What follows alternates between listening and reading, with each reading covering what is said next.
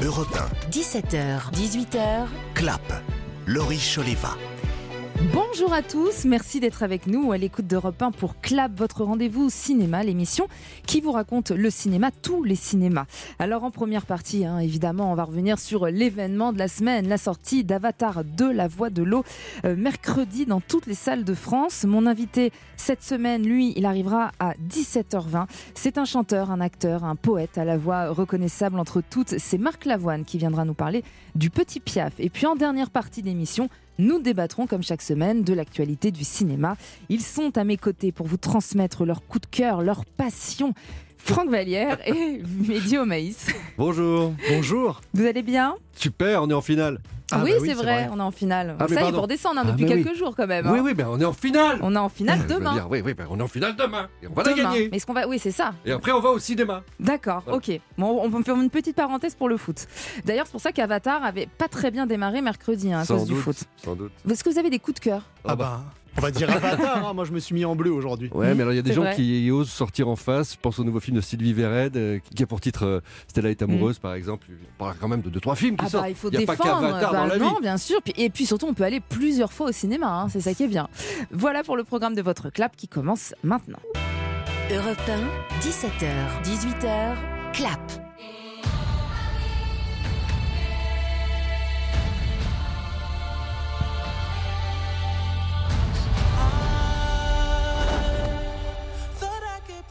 Qu'est-ce qu'on aime ce film? Qu'est-ce qu'on a aimé ce film? On va tout vous dire. On va en parler dans cette première partie d'émission.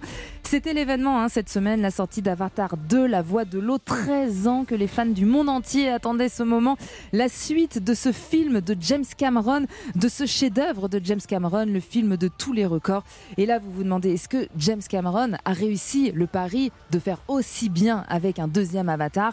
La réponse est oui, il va bien au-delà de nos espérances, puisque pour moi, le film est même beaucoup mieux que l'original. Qu'est-ce qui t'amène chez nous? Veux mettre ma famille en sécurité. Traitez-les comme vos frères et sœurs. Transmettez-leur nos usages. Suis-nous, garçons de la forêt Alors, je vous situe euh, l'histoire. On est toujours à Pandora. Jack euh, Sully et Neytiri écoulent des jours heureux en famille. hein. Ils sont devenus parents, mais leur bonheur va être troublé par une nouvelle menace. C'est la guerre et la famille va devoir fuir leur coin de la forêt pour regagner un autre endroit de Pandora, là où l'eau domine. Si vous voulez vivre ici, il vous faut une monture. On y va. Un alien, c'est tout ce qu'il voit. Finissons-en. Je vais laisser la parole à Franck et Mehdi qui font des petits bonds euh, sur leur chaise, mais sachez que c'est bien plus qu'une expérience de cinéma. hein. Ça va bien au-delà de l'immersion, de la science-fiction, bien au-delà d'un film de prouesse technique. C'est un film au service d'une histoire intelligente, universelle, sur les liens du sang, les racines, les origines, la tolérance, la fraternité, euh, l'endroit où l'on est, celui où on va, le déracinement. Il y a énormément de choses à vous dire, qui est en tout cas pour moi un énorme coup de cœur. Mais je me tourne vers mes camarades. Euh, Mehdi Omaïs, Franck Vallière, qui veut commencer? Vous avez vécu comment cette expérience Avatar? Ben, de la jouissance à l'état pur. Moi, j'attendais ce film depuis plus de dix ans et j'avais foi en James Cameron. Je savais qu'il n'allait pas nous décevoir. Il a travaillé euh, consciencieusement, minutieusement. Il a fermé le clapet à tout ce qui disait que Avatar, la suite, tout le monde s'en fout. Avatar... Ben non, on s'en fout pas. Et ce qu'on prend hein, dans, dans la poire de- de- devant ce film, C'est hein. extraordinaire. Vous n'avez jamais vu ça. Vous n'êtes pas prêt psychologiquement. Vos yeux ne sont pas prêts. C'est une merveille. Voilà, ça, c'est juste à brûle pour point comme ça. Voilà. Sa façon de filmer l'eau aussi. Enfin, on va, on va, On va en vraiment parler. tout vous dire sur ce film. Franck Disons que. hum, Comment Hmm. dire Ah, il Genre il le mec un qui petit fait des-. Non, non, mais bon, sérieusement, euh, c'est pas que James Cameron a simplement plié le game, c'est qu'il a fait des origamis avec le game. C'est-à-dire que le mec a fait tout le contraire de ce que Star Wars ou, le- ou les univers Marvel nous ont fait, c'est-à-dire diluer le temps pour nous prendre de l'argent. Et résultat, des cheeseburgers euh, ingérés que l'on envoie ailleurs, vous savez où, euh, deux heures plus tard avec une fin éternelle. Là, le mec a simplement bossé et trouvé un niveau de perfection au travers du HFR. On va pas se lancer dans des débats purement techniques, mais il faut considérer que c'est l'ultime expérience de cinéma cette année. Mm. C'est-à-dire que c'est un trip immersif qui est presque sous champignon hallucinogène. On sort de la salle et on a beaucoup de peine à retrouver la vie Oui, normale. c'est vrai. Et on est, heureux dur. de respirer le même air que James Cameron aussi. Mm. C'est ça qui est incroyable. On vit dans le même monde que ce monsieur. Ça, c'est la chance. Je vous propose d'écouter les réactions à la sortie des, des salles de cinéma. On continue de parler d'Avatar 2 juste après. Il était très bien, toujours aussi beau et ça en met plein la vue. J'ai beaucoup aimé le film, surtout les effets. James Cameron est connu pour euh, jouer dans ses films avec l'eau, il adore travailler avec ça et j'ai vraiment retrouvé ça dans Avatar 2 et c'était vraiment magnifique. C'est hyper euh, rafraîchissant, je trouve, par rapport au 1. Je trouvais ça super émouvant, j'ai pleuré beaucoup de fois. Honnêtement, j'ai adoré le film. Dans le 2, on découvre encore plus le monde de Pandora qu'autre chose. On n'est pas, on n'est pas entre guillemets resté bloqué sur la forêt. Enfin, c'était incroyable, vraiment. C'est un film à voir. Avatar 2 est différent de tout ce que vous avez vu dans votre vie. Ultra complexe et pourtant archi abordable pour tout le monde. C'est sublime. La bande originale du film est absolument somptueuse avec une participation, on l'a dit la semaine dernière, de, The Weeknd. Euh, on a presque envie de vivre hein, euh, sur Pandora quand on, sort du film. Et puis il y a quelque chose de, bouleversant, euh, Franck, c'est tout ce que euh, Avatar 2 raconte de la, paternité avec cette phrase hein, un père protège, c'est sa raison d'être. Ah ça appelle aussi, c'est le, grand talent de Cameron, c'est de mêler à la fois une technicité et un récit presque primaire. Ça fait appel à des instincts. Et alors, je mets au défi tous les pères de famille de ne pas pleurer dans les dernières minutes du film à chaudes larmes. mais c'est des- Dernière heure même. des hein. torrents de larmes qui vont se déverser dans, dans- dans les salles. On ne dira évidemment rien, parce qu'il y a une suite, donc tout va bien quand même, mais tout ne va pas si bien, parce que finalement, la, la grande force du film, c'est aussi de ne pas protéger les plus petits des grands malheurs de la vie. Et ça, c'est typiquement sensoriel et à chair de peau que, que Cameron nous prend, et c'est son plus grand talent. quoi. C'est un, un énorme crossover entre la technicité et une dose d'émotion folle. Alors justement, pour, bon, pour faire simple, mais pour quand même parler un petit peu de technique, Mehdi, dans quelles conditions il faut voir Avatar? Bah, moi, je suis pas un as de la technique, mais je dirais vraiment le voir en IMAX ou Dolby.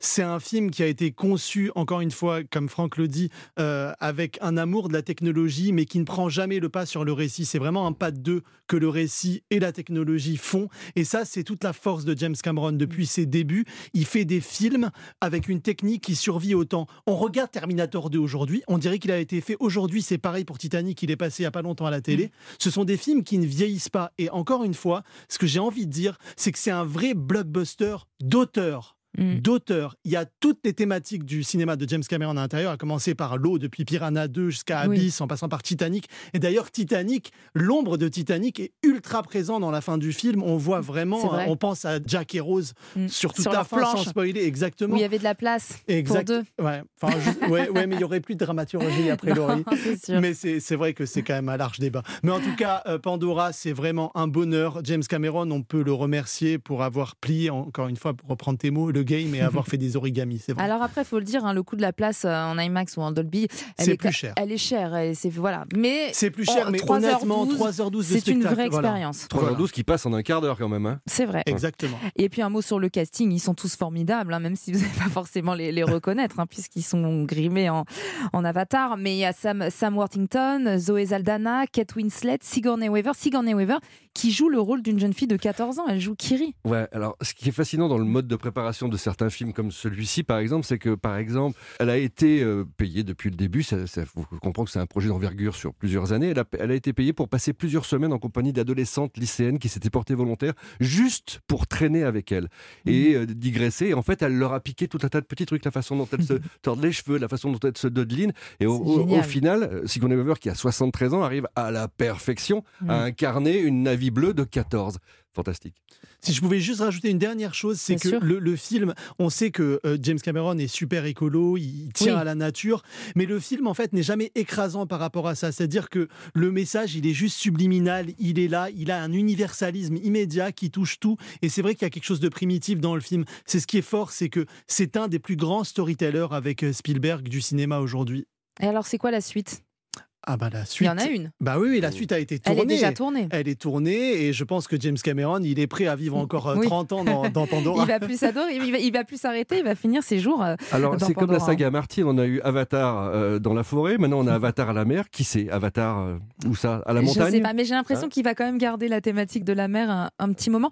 Alors même si on a déjà été gâté par James Cameron et son Avatar 2, Noël approche, plus qu'une semaine avant de découvrir les cadeaux sous le sapin.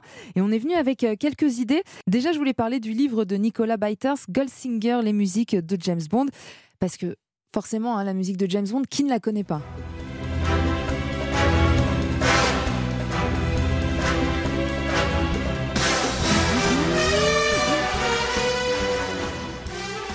On aime beaucoup cette musique. Et bien, le livre retrace 60 ans de films de l'agent 007 à travers toutes ces musiques. Une tonne d'anecdotes. Il coûte 24,95 euros et il est sorti aux éditions Omake Books. Donc, je vous recommande vivement ce livre et c'est un très beau cadeau puisque tout le monde aime James Bond, logiquement. Est-ce que vous avez des recommandations tous les deux? Franck, je sais qu'il avait, vous aviez très envie de nous parler d'un livre. Oui, Claude Sauté, Romy Schneider, un coup de foudre créatif aux éditions de la Martinière, signé Jean-Pierre Lavoignat. 300 pages sur les cinq collaborations filmiques. Et d'ailleurs, le, livre aurait pu s'appeler Un coup de foudre tout court, parce que vraiment, ces cinq films qui sont, euh, tous absolument géniaux, mais il y a au milieu de ces cinq films César et mhm. Rosalie, qui est sans doute le film que j'amènerai sur une île déserte.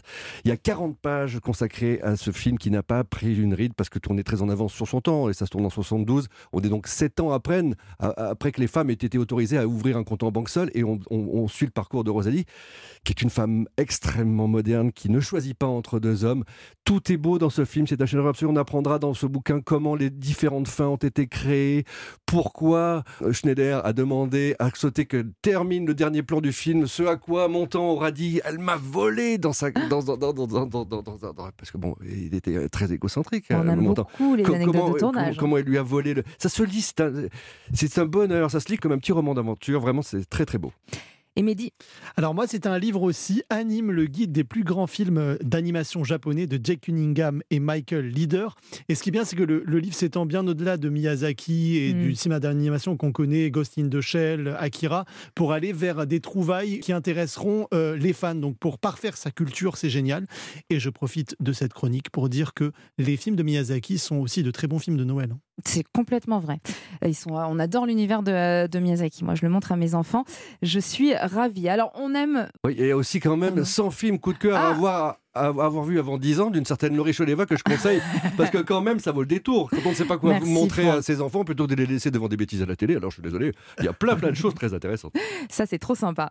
Euh, il dit ça parce que je leur ai, je leur ai amené mon livre justement aujourd'hui. Je viens de leur offrir. Il est tout beau tout neuf. oui on a envie de vous gâter. Et à cette occasion Europe 1 vous propose des coffrets vidéo Warner. Donc si vous voulez euh, remporter ces coffrets il suffit de vous rendre sur le site europe1.fr dans la rubrique club. Et voilà on vous expliquera tout.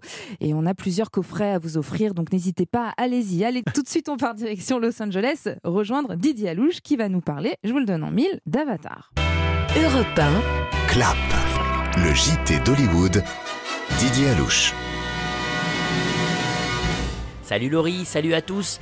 Pendant que le monde entier retourne à Pandora, James Cameron reste au lit.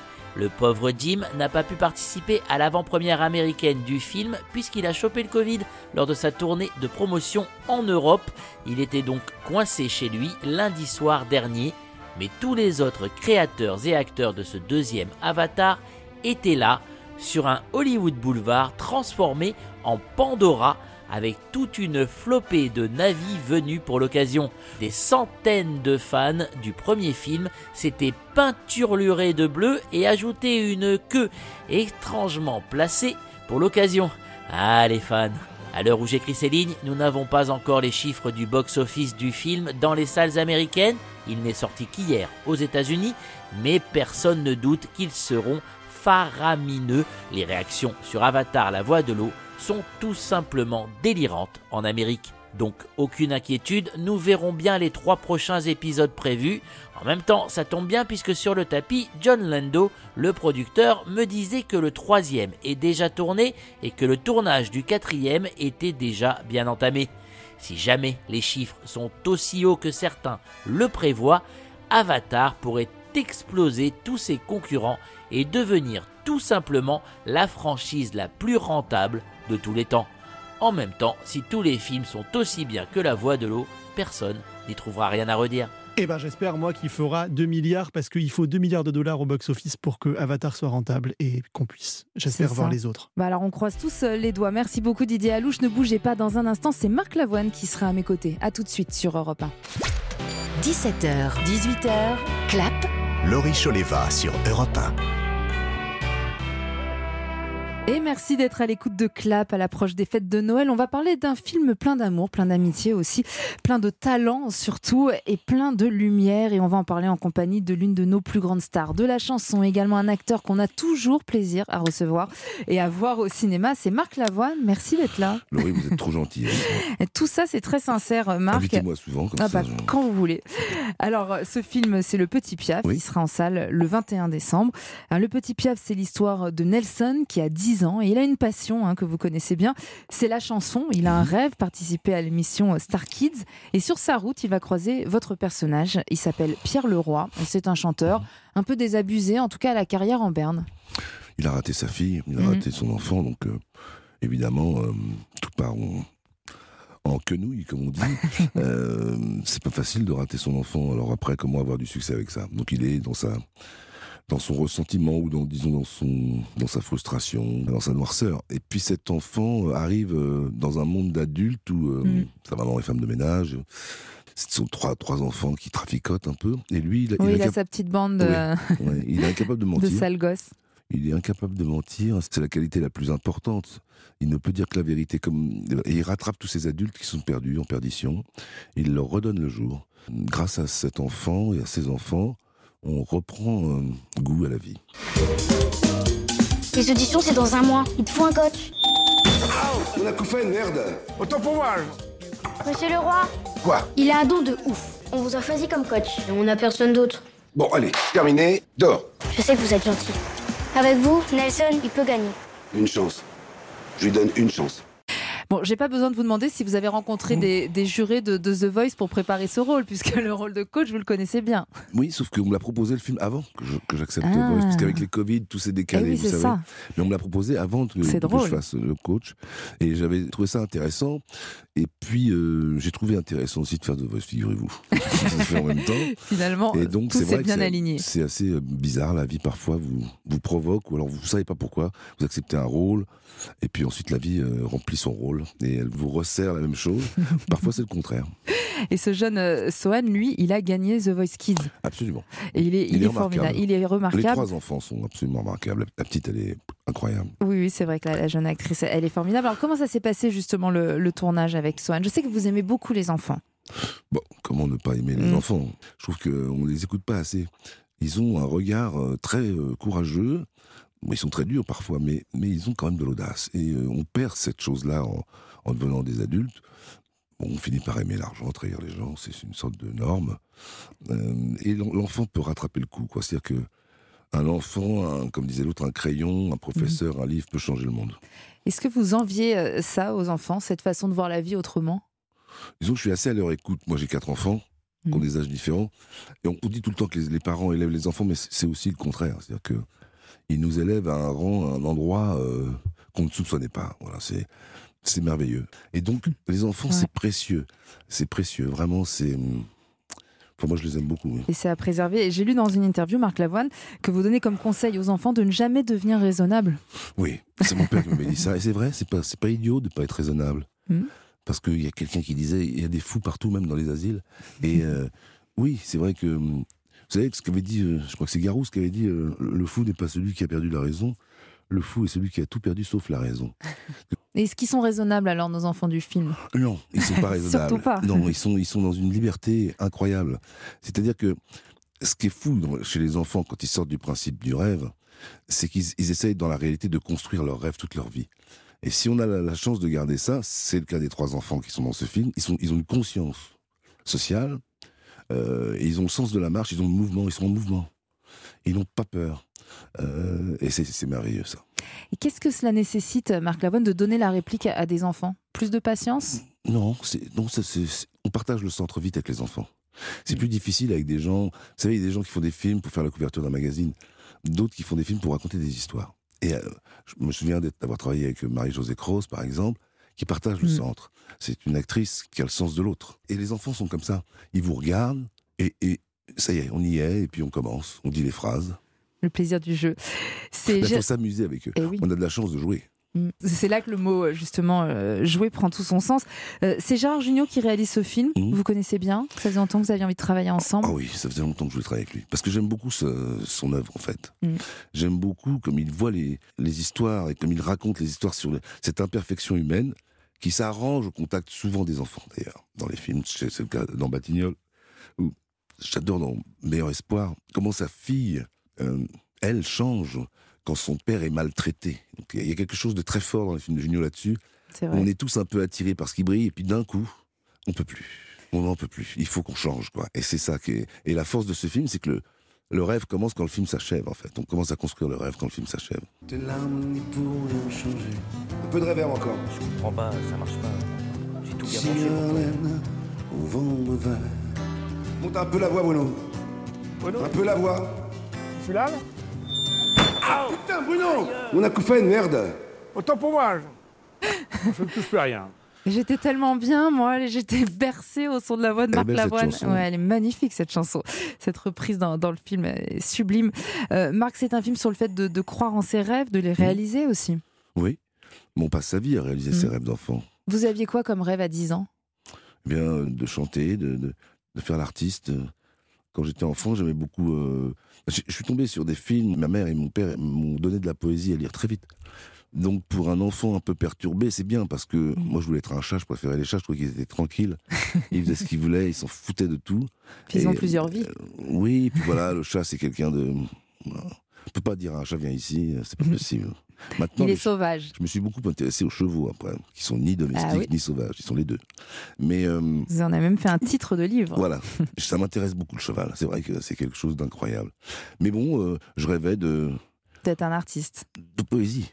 Quand j'ai lu les premiers poèmes que mon père et ma mère m'ont fait lire, d'abord j'écoutais beaucoup euh, Gérard Philippe dans euh, Pierre et le Loup. Mhm. Et ça me foutait la trouille, mais j'avais envie d'écouter tous les soirs. C'était vraiment, je loupais pas, je mettais mon disque tous les soirs. Et puis j'écoutais aussi les lettres de mon moulin, toutes ces choses-là qui me faisaient rêver. Puis ensuite j'ai commencé à lire euh, des, po- des poésies. Mes parents lisaient des poésies. Et ça m'a, euh, bah, ça m'a plu, quoi. Je trouvais ça, je trouvais que la vie était, euh, était vivante avec la, la poésie. Et grâce aux mots, elle est, elle est parfois beaucoup plus belle. C'est une comédie, Le Petit Piaf, hein, je rappelle, qui sera en salle le 21 décembre. C'est une comédie qui fait du bien Mhm. à l'approche, à l'approche des fêtes. Euh, on rit, mais il y a aussi beaucoup d'émotions. Il y a des choses aussi très jolies sur la maternité, l'histoire de ce petit Alors, garçon avec sa maman qui l'élève Il y a une fille dans ce film euh, qui s'appelle Stéphie Selma. Qui est fantastique. Je l'embrasse. Mm. Elle est vraiment. C'est une lumière, cette fille. D'abord, dans la vie, elle est très drôle. Elle travaille beaucoup. Elle Euh, chante très bien aussi, elle hein, chante Sophie bien. Selma. Oui, oui, elle chante bien. On a ri, on a ri sur cette, sur cette séquence. À la fin du film, on a beaucoup ri. Et elle est rentrée dans le film sur une scène très difficile. Euh, je l'ai trouvée très courageuse. J'ai essayé au mieux de, voilà, de, de l'aider à décomposer les choses ensemble pour pouvoir trouver cette scène et trouver sa, sa dynamique. Et euh, j'aime beaucoup, franchement. euh, et puis le fait qu'elle soit femme de ménage. Dans The Voice, je me souviens, j'avais dit à une fille de pas partir parce que je voulais lui poser des questions. Elle était femme de ménage. Et je lui dis pourquoi vous chantez? Pourquoi vous faites entendre votre voix? Elle m'a dit parce que j'étais illettré et que la poésie m'a m'a remis dans, le- dans le centre du jeu. Enfin, j'ai pu, continuer à, à vivre dans cette société. Et donc, euh, sa grand-mère aussi est très importante, la mémoire, Oui. des, la mémoire des anciens. Quand elle lui dit euh, Tu es parce que nous sommes, Mm. ça me plaît. C'est quelque chose. Mais la Réunion me plaît beaucoup hein, aussi. Ah oui, un- alors vous faites, vous faites bien de le dire parce que vous avez tourné à La Réunion. C'est Ouais. même aussi l'un des personnages du, film. Euh, Vous connaissiez déjà la, la Réunion? Vous aviez déjà fait des concerts là-bas? Oui, mais je la connaissais mal. Et là, vous l'avez redécouverte. Oui, parce que je l'ai survolée et j'ai compris, euh, j'ai compris pourquoi ça s'appelait La Réunion. Ça m'avait complètement échappé. Puis j'ai rencontré des artistes, j'ai rencontré des gens qui, qui m'ont raconté la culture, l'histoire de La Réunion. Vous On avez des ignore- acteurs locaux aussi. Oui, on ignore souvent des choses euh, qui sont notre histoire, au fond. Et j'ai compris euh, le, le plateau, ce qu'on appelle le plateau des cordes. Euh, j'ai compris bi- bien des choses. C'est une sorte d'écosystème dans cet endroit. C'est assez fascinant. hein. C'est très beau, très très beau. Et c'est beau, euh, pas seulement sur les cartes postales, c'est beau à l'intérieur. C'est l'invisible là-bas et, et quelque chose de. Les gens sont extraordinaires aussi. J'ai découvert quelque chose, voilà. Vous allez retourner alors. Oui, avec joie. Il y a une très jolie scène, hein, sans spoiler le film, mais il y a, il y a une très jolie scène, vous, vous l'avez évoqué il y a quelques instants, où Stéphie Selma, justement la mère de, de ce petit euh, Nelson, euh, se met dans la peau d'un juré et, et il va chanter euh, face à sa mère de dos. Elle est très émouvante cette scène. Oui, et puis ce qui est bien avec Stéphie Selma et avec euh, Junio, c'est qu'ils ont peur des silences. C'est-à-dire que de temps en temps, le mot s'arrête et il y a un écho de cette phrase, de cette idée, de ce- par le regard de cette femme sur cet enfant qui est vu par sa mère. Et, et d'un coup, il y a des confrontations humaines qui, qui, dont les il n'y a pas de mots pour dire ça. Les mots n'existent plus. Mais les actes donnent à- aux, aux petits mots qu'on a dit avant, ben, leur donnent une, une vie et, et d'un coup, ces mots ne sont plus des, des lettres vides avec un alphabet qu'on déroule comme ça. C'est les actes de ces gens. Elle est d'un courage merveilleux, cette femme, dans, dans ce film. Et elle se bat.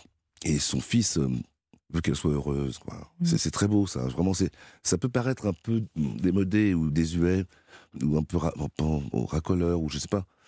Mais moi, je crois pas. Je crois que c'est. euh, enfin, on a tous eu une maman. Moi. Et, euh, et j'aurais tellement voulu euh, pouvoir la rendre heureuse, comme d'ailleurs elle, elle, Sté- Stéphie, le rôle de la maman de- du petit Swan, l'est à la fin. Et ce bonheur se partage. Et il est tout à fait contagieux. C'est-à-dire Mm. que tout le monde est heureux pour l'autre.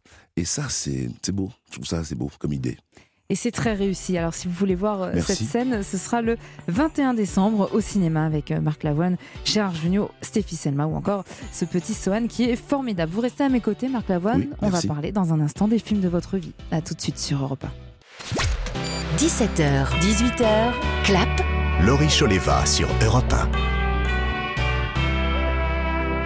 Merci d'être à l'écoute de Clap et je suis toujours en très bonne compagnie, celle de Marc Lavoine, dont on a tant Mmh. Merci. plaisir à écouter la voix, on a tant plaisir à vous voir au cinéma, on a tant plaisir c'est à vous voir en concert, été euh, Marc.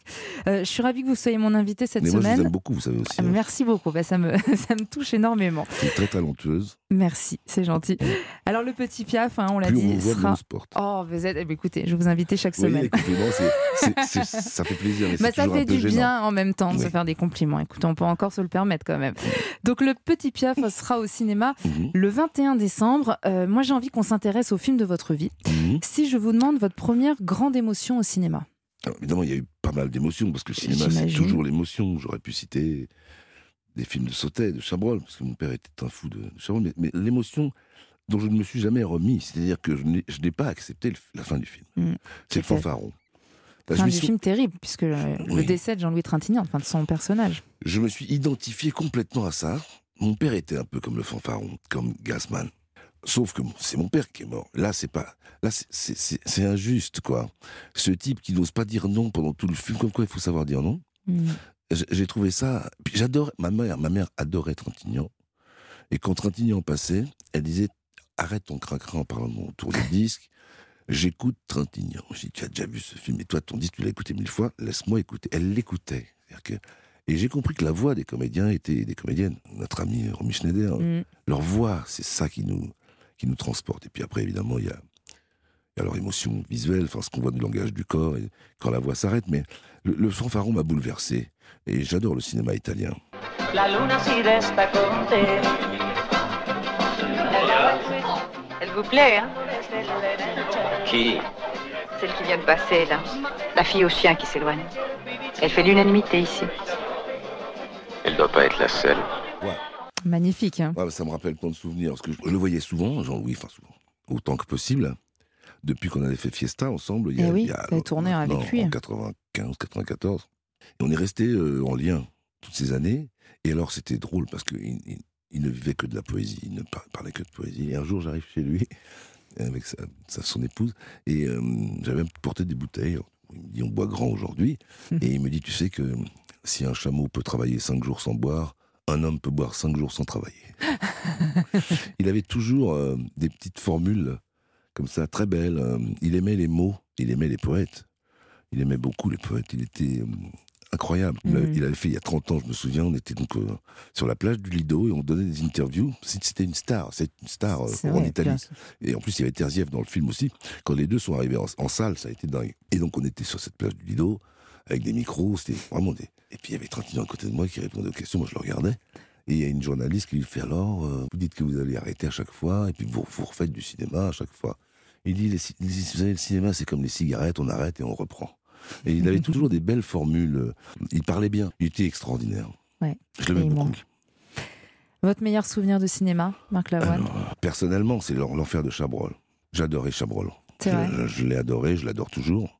Euh, c'est quelqu'un qui a changé ma vie. Et euh, il était génial parce que il était d'une bonté, d'une, il était courtois, il était, euh, c'était un bel homme. C'était l'un de vos premiers rôles. L'enfer.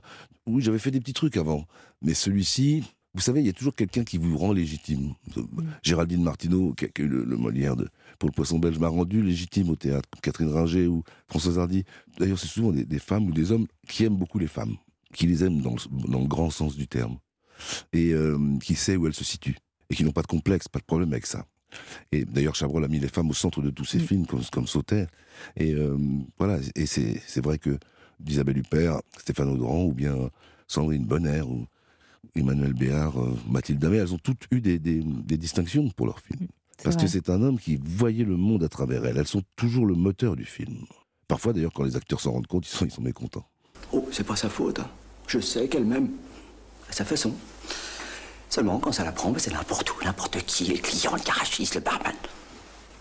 Elle est malade. Attends, fais voir un peu, toi. Maintenant, ça vous paraît peut-être dur à croire. Tu vois pas que je t'aime? Que je suis ta femme T'as vu mes yeux Ils sont pauvres. C'est pour toi que j'ai pleuré, c'est pour toi. C'est le même texte que celui de Clouseau, à, à la lettre, à la virgule près. Sauf que. Chabrol était Qui a repris ce film Clouseau. inachevé. Chabrol, il a réussi à. C'est un des, des films sur la violence faite aux femmes qui, pour moi, le.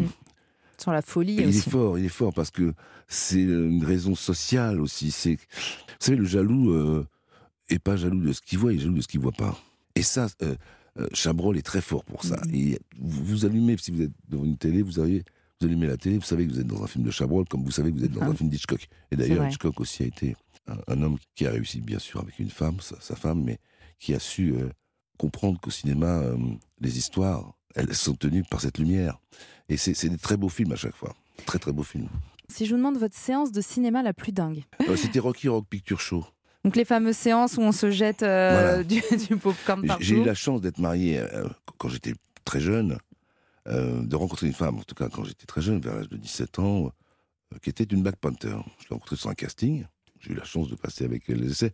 On n'a pas été pris pour le film, mais on a décidé de, de se prendre l'un pour l'autre. Et puis, elle avait donc cette tradition Black Panther. Et j'étais très heureux d'être dans cette salle où tout le monde se. Chacun avait des, des rôles qui, qui existaient. Donc c'était interactif. C'était du théâtre et du cinéma. Les gens venaient déguisés. Oui, et il, il jouait le film en même temps. Pas, J'avais 17 ans, 18 ans. Et donc je découvrais tout un monde et c'était très drôle. Et surtout très fort, Meatloaf, euh, tous les mecs qui jouent là-dedans. euh, la qualité musicale de la danse aussi. Il y Mm. avait une sorte de chorégraphie qui était folle. Enfin, c'était vraiment. À l'époque aussi, il y avait Phantom of Paradise. Il y avait une sorte Oui, de cinéma très coloré, très ambitieux, un peu surréaliste et très drôle. Le film qui vous fait le plus rire C'est-à-dire que le dîner de con, Eh, Ça marche toujours. Oui. Voilà. ça marche, ça marche parce que d'abord Villeray, c'est un génie. Génie. C'est-à-dire que c'est un type qui avait un corps euh, extrêmement souple et qui parlait beaucoup. C'est incroyable ce type. Et on rit, et en même temps, on est fasciné par ce type. On se dit, mais c'est quoi ce mec-là? C'était un type assez euh, secret, mystérieux, et il est très drôle, et ce film est génial. Entendu, à demain. À demain, monsieur Leblanc Et voilà, on a les droits. Là là. Et pour pas cher à mon avis, il a marché. Il a marché à fond, le gars. Et ma femme? Quoi? Il a oublié ma femme. Il fait le clown pendant cinq minutes et il oublie ma femme. À la boulette. Ça dépasse tout ce que j'ai pu imaginer. Et il a- elle a marché, elle a marché. C'est incroyable. Ah, tant de répliques Incroyable. cultes. Alors on va passer du rire aux larmes. Si je vous demande le film qui vous fait pleurer à chaque fois. Et c'est Billy Elliot, c'est marrant. hein. Ah, moi j'adore ce film avec Jamie Bell.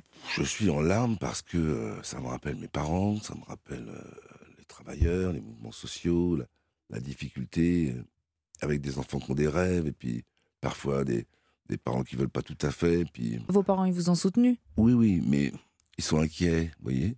Hmm. Il y a dans ce film ce môme et puis son copain qui est un peu qui est homosexuel. je trouve ça très beau, je trouve ça très courageux. Vraiment, c'est un film libre, quoi. Et un, deux, trois, pas de bourrée, deux. Alors tu veux faire danseur? Qu'est-ce qu'il y a de mal à ça? Qu'est-ce qu'il y a de mal à être danseur? C'est parfaitement normal. J'ai fait de la danse dans mon jeune temps. Tu vois? C'est normal pour ta grand-mère, pour les filles, mais pas pour les garçons, Billy. Les garçons font du football ou de la boxe ou du, du catch. Je vois pas ce que tu reproches à la danse. Tu sais parfaitement ce que je lui reproche. Non, je le sais pas. Oh, si, tu le sais. Non, je le sais pas. Si, tu le sais très bien, nom de Dieu. Et sur les préjugés, sur les stéréotypes, sur, euh, sur tellement de choses. Et puis, euh, ce qui est bien, c'est que les gens bougent encore grâce à un enfant. Mm. L'enfant fait bouger les lignes, beaucoup plus que l'adulte. Si je vous demande, Marc Lavoine, maintenant, le film que vous conseillez à un enfant, Bah, Kirikou, j'adore ça. J'adore parce que euh, c'est très. c'est- parce c'est qu'il est petit mais vaillant. Ouais, c'est très, c'est très intelligent.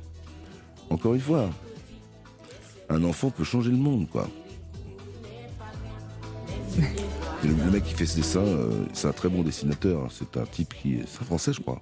Michel Oslo, Ouais, et il est très doué. très talentueux. Ouais, C'est lui est- qui a fait aussi Azur et Asmar. Ouais, c'est un type qui a beaucoup. Le dessin, c'est formidable. Mm. Et donc, euh, Kirikou, pour moi, ça m'a fait cet effet-là. C'est très poétique. Puis c'est un voyage aussi, avec toutes ces images d'Afrique, toutes ces couleurs, Oui, toute a- cette il a- Il y culture. a aussi une, une particularité. Euh, le trait, son trait, c'est un mec qui est un coloriste aussi. Euh, et c'est magnifique. Si je vous demande une réplique culte, La phrase exacte, c'est On ne devrait jamais quitter Montauban. Moi, ça me plaît. ça. Avoue que tu n'avais jamais pensé à ça, hein C'est fini, oui. Entre nous, à quoi penses-tu en général? À Montauban. On ne devrait jamais quitter Montauban. Des acteurs comme, comme Maurice Biro, par exemple, qui disait Moi, les fourmis me trouveront assis. Euh, c'est extraordinaire. Il y a des phrases dans des films qui deviennent euh, des montagnes, quoi, de, de poésie, de. scénario de Michel Audiard. Oui. Et euh, souvent, les auteurs. euh, Blier était très bon auteur, d'ailleurs. Je parle de Bernard Blier. Hmm. J'adorais ce type-là. J'avais, j'avais sa pipe, mais elle a brûlé dans un appartement. J'avais récupéré une pipe que Génial. quelqu'un, sa, sa deuxième femme m'avait offerte, parce que j'aimais beaucoup ce type. Je l'adorais. Il me faisait rire. Et c'était pas un acteur facile en plus. Et quand vous voyez les premiers films de Bernard Blier, c'est incroyable. Ce type-là, la carrière qu'il a faite, il l'a vraiment faite parce que c'était un, un surdoué. Lui, François Perrier, toute, toute cette bande-là. En France, on a des acteurs comme ça extraordinaires. Marc Lavoine, si vous ne deviez garder qu'un seul film de votre filmographie, Marc Lavoine, C'est pas juste ce que je vais C'est dire. difficile. Bon, parce que, évidemment, il y, a- il y en a beaucoup. il y en a, on- ouais, ouais, il y en a quelques-uns. tout. Forcément, on pense au cœur des hommes. Oui, il y a Fiesta, qui est un film où j'ai joué avec Oui. Jean-Louis Trintignant. C'était extraordinaire. On était deux homosexuels chez Franco. C'était incroyable. C'était dingue. Et puis, euh, Liberté. C'est vrai que jouer dans un film de Gatliff, c'est raconter une histoire et se foutre complètement de quel rôle nous avons. Le rôle principal, c'est l'histoire. Donc, Liberté. Puis Catherine Ringer a chanté la chanson du générique. Jouez aux côtés de Marie-Josée Croze, que j'aime beaucoup. Marie-Josée est géniale. Pour terminer, Marc Lavoine, euh, si je vous demande quel serait le titre du film de votre vie, Ben, je je l'appellerai quand arrivent les chevaux. Voilà, qui est le titre d'un livre que vous avez sorti. que je vais sortir, qui n'est pas encore fini. J'ai du mal à le terminer, en fait. C'est difficile de terminer les choses. J'aimerais le laisser sans... Fin. Il y a des architectes qui font ça. Dans certains, dans certains Oui. pays, euh, c'est même... euh, c'est la mort d'arrêter Mm. les choses. Et donc, dans certains pays, on ne termine pas. Voilà, on laisse ça comme ça. Et j'aime bien cette idée de ne pas terminer vraiment les trucs. C'est un livre qui parle de votre mère. C'est un, un livre qui parle des derniers jours de ma mère. C'est une comédie surréaliste. Ma mère m'a laissé plein de clés dans les poches que je découvre jour après jour. Et puis les chevaux sont au centre de Guernica, au centre de la littérature. Ni, ni domestique, il peut vous tuer, mais il peut vous sauver la vie. C'est un animal qui n'obéit pas à un maître, mais à un cerveau. C'est dans le truc de Marc Aurel sur Yourcenar. Qui... Et donc, c'est intéressant de voir à quel point l'homme et les femmes, les poètes, les romancières, les peintres se sont euh, attachés à cet animal. C'est quelque chose d'incroyable. Le cheval. D'ailleurs, vous, avez pré- vous avez présenté un, un film avec Pio Marmaille et, Oui, c'est vrai. et- Tempête. et, euh, et Mélanie Laurent, je crois. Exactement. Tempête, Oui, oui, eh qui est sublime. Vous avez vu, dès qu'il y a des chevaux. Mm. On oublie. On a un sentiment de liberté. Oui, j'ai travaillé 20 ans avec des jeunes autistes qui faisaient d'un journal, le Papotin, et euh, Mm. le dauphin et le cheval ont des vertus extrêmement euh, fortes sur les gens. Et j'ai vraiment découvert un univers que, que je voyais de loin. J'en avais un peu peur des chevaux, je vous avoue. Grâce à Gatliff, j'ai appris à vivre avec eux sans, sans en avoir peur. Je suis d'accord, c'est magnifique, hein, un cheval. Et on pourrait vous écouter, Marc Lavoine, non, non, parler pendant euh, des heures parce que tout ce que vous dites Ça ça est très imagé, on aime beaucoup. Je rappelle donc, Marc Lavoine, que vous serez donc à l'affiche du Petit Piaf le 21 décembre. C'est le nouveau film de Gérard Jugnot, avec un petit rôle de Gérard Jugnot. Vous jouez aux côtés euh, de Sohan, Stéphie Selma ou encore Philippe Duquesne, qui est très drôle.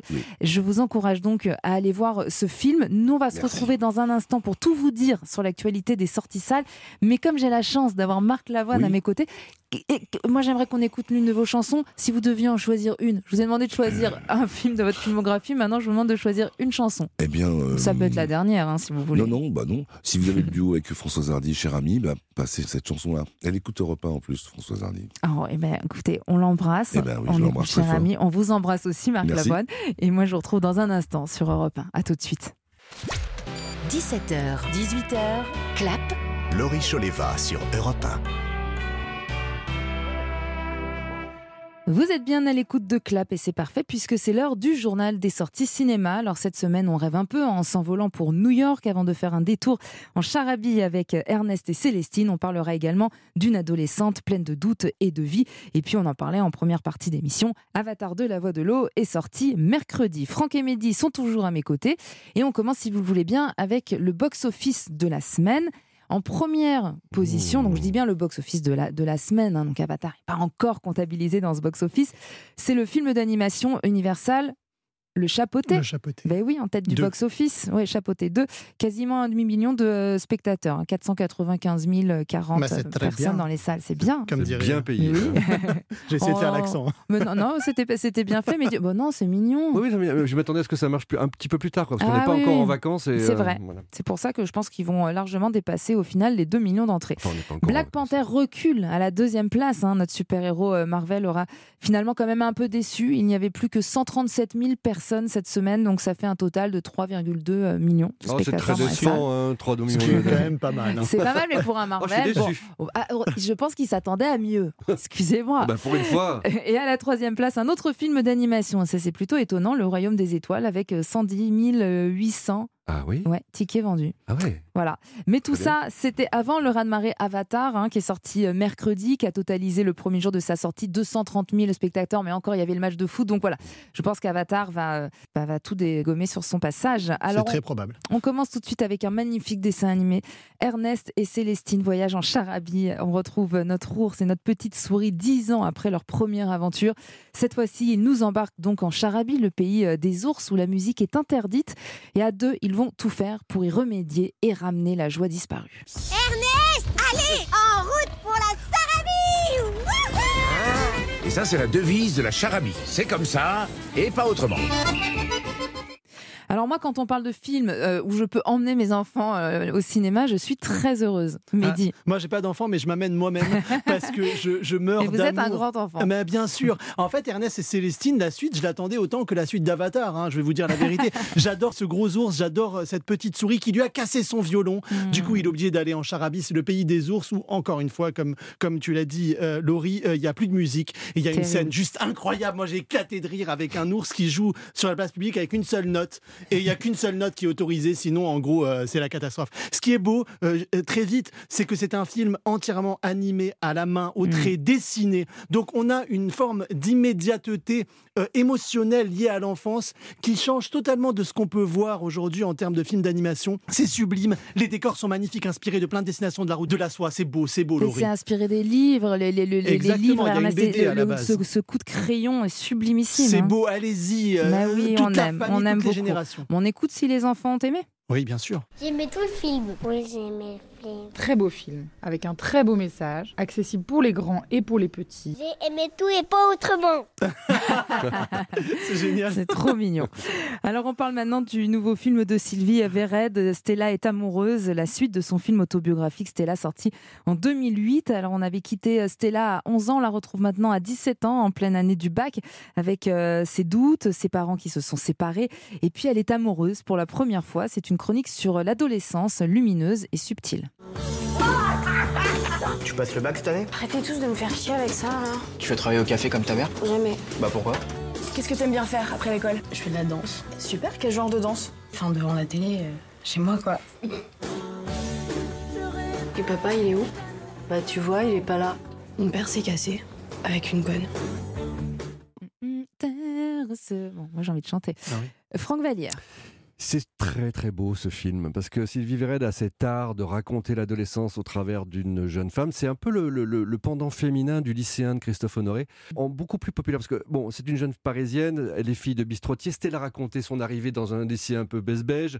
Euh, là, elle est donc un peu plus âgée. La, scène d'ouverture est absolument démente et dit tout de ce qu'est l'univers d'adolescent, les premières sorties, l'été, les premiers amours, un scooter, quelqu'un qui vous ramène.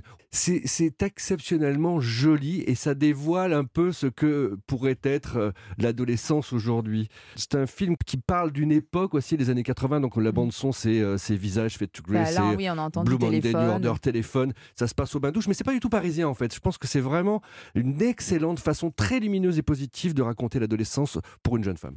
Avec donc Benjamin Biolay hein, qui reprend le rôle du père de Stella et Marina Foïs qui, elle, remplace Carole Rocher dans le rôle de la mère. Et surtout Flavie Delangle qui joue cette merveilleuse Stella adolescente. Alors on continue avec Mon héroïne, c'est un premier film de la réalisatrice Noémie Lefort qui nous embarque dans sa propre jeunesse un peu revisitée puisqu'elle s'inspire de son histoire. On suit donc Alex, étudiante en cinéma, qui rêve depuis toujours de euh, réaliser un film avec Julia Roberts, son idole, et elle va donc partir à New York pour essayer de lui donner le scénario qu'elle a écrit pour elle. Le cinéma, c'est ma vie. C'est c'est quoi cette histoire de partir à New York toute seule? Faire des films avec Julia Roberts à 10 ans, c'était très mignon. À ton âge, c'est pathétique. Mais là, c'est ma vie, c'est mes choix. Ça, c'est mon rêve. On va aller voir Julia Roberts. Ah oui? New York, baby Sorry, I don't speak French very well. Avec Chloé Joannet, Pascal Arbillot, Louise Coldefi, hein, qui est absolument euh, génial, ou encore Brigitte Fosset. Médio Maïs, vous avez aimé? Ah oui, plutôt. Et c'est pas étonnant qu'ils sortent en fin d'année à Noël parce que J'ai comme beaucoup d'affection, moi, pour ce film. Ah ben, je comprends. et c'est un film du miracle, quelque part. Mm. C'est la période des miracles. Et c'est miraculeux le parcours que Noémie Lefort a eu. Aller au culot à New York pour remettre un scénario vrai. à Julia Roberts, rencontrer une des Son personnes de son, assistante, ouais, oui, son ça. assistante avec qui elle a, elle a gardé contact. Et ce film qui a lieu, c'est son véritable miracle. Quelque part, elle est allée pour un film et en fait, c'est elle-même qui a fait son film. Et ça, c'est très joli. Mais au-delà de, de Julia Roberts, qu'on peut penser être l'héroïne, c'est vraiment une déclaration d'amour à sa mère, aux femmes. C'est un film 80% féminin, très délicat euh, et en même temps très joyeux. En somme, un très bon moment pour cette fin d'année, pour aller à New York, pour danser, pour euh, voilà, pour se trémousser. Et puis un vrai amour du cinéma avec plein de clins d'œil à toutes ces comédies des années 90 qui nous ont bercé toute cette culture qu'on aime beaucoup avec une bande son aussi qui est très entraînante. Absolument, on a été vraiment biberonné par les mêmes références, donc forcément, Ouais, euh, voilà, Pretty Woman, euh, c'est voilà. On aime beaucoup. Et euh, un autre film, hein, La fièvre méditerranéenne, c'est la rencontre entre un écrivain palestinien à court d'inspiration et son nouveau voisin qui fait partie de la mafia locale, une drôle d'amitié qui va se créer donc entre cet écrivain qui souffre de dépression et qui va demander un service euh, très spécial. Franck Vallière, vous nous en parlez? Oui, alors c'est un film sur la dépression, mais c'est un film drôle. Attention, c'est une comédie extrêmement noire, car s'il y a une chose plus désespérée encore que l'humour juif, c'est l'humour palestinien. Donc si jamais vous avez, euh, j'espère que vous l'avez vu d'ailleurs, par exemple, Intervention divine d'Elias Ouneman, qui est un classique euh, de- de- du cinéma palestinien, on est dans la même veine, c'est extrêmement noir et déprimé, mais sur un registre très comique. L'ensemble est tourné à Haïfa, euh, la ville au, au nord d'Israël, où un tiers de la population est palestinienne, donc ça traite aussi des Mm. difficultés, bien sûr. L'entente... euh, de cohabitation. Voilà. Et moi, je voulais juste terminer avec un mot sur Corsage, qui est le film dans lequel Vicky Krieps revisite la figure de Sissi, impératrice, mais euh, quand même à des milliers de kilomètres de la version avec euh, Romy Schneider. Mais Le- surtout beaucoup plus plausible en fait, parce que la vraie Oui. vie euh, de cette fille était absolument terrible. Mais si, comme moi, vous avez rêvé pendant des années devant Sissi, impératrice, et toute cette fresque euh, historique, et toutes ces robes, et toutes ces coiffures, bon, avec Corsage, Ouais. vous en êtes très loin. Le film s'intéresse à Sissi dans sa quarantaine, alors que le poids de la représentation lui est devenu insoutenable. Vous pensiez connaître Sissi, en fait, vous ne savez rien. Mais surtout, c'est cette actrice, hein, Vicky Krieps, qui est tellement intéressante, qui nous surprend à chaque film. C'est elle qui a eu l'idée de ce film, et vraiment, euh, allez le voir. Merci à tous les deux. Franck Vallière, Médio Maïs, c'est déjà la fin de ce club. Je vous rappelle que j'ai eu le plaisir de recevoir Marc Lavoine pour son prochain film, Le Petit Piaf. Tout de suite, vous avez rendez-vous avec Pierre de Villeneuve pour Europe Soir. Et nous, on vous donne rendez-vous la semaine prochaine. On espère être champion du monde d'ici là. Mais comment Eh ça, on espère? On sera on sera allez champion du monde. Allez les Bleus, allez au cinéma. Très bon week-end à vous à l'écoute d'Europe 1.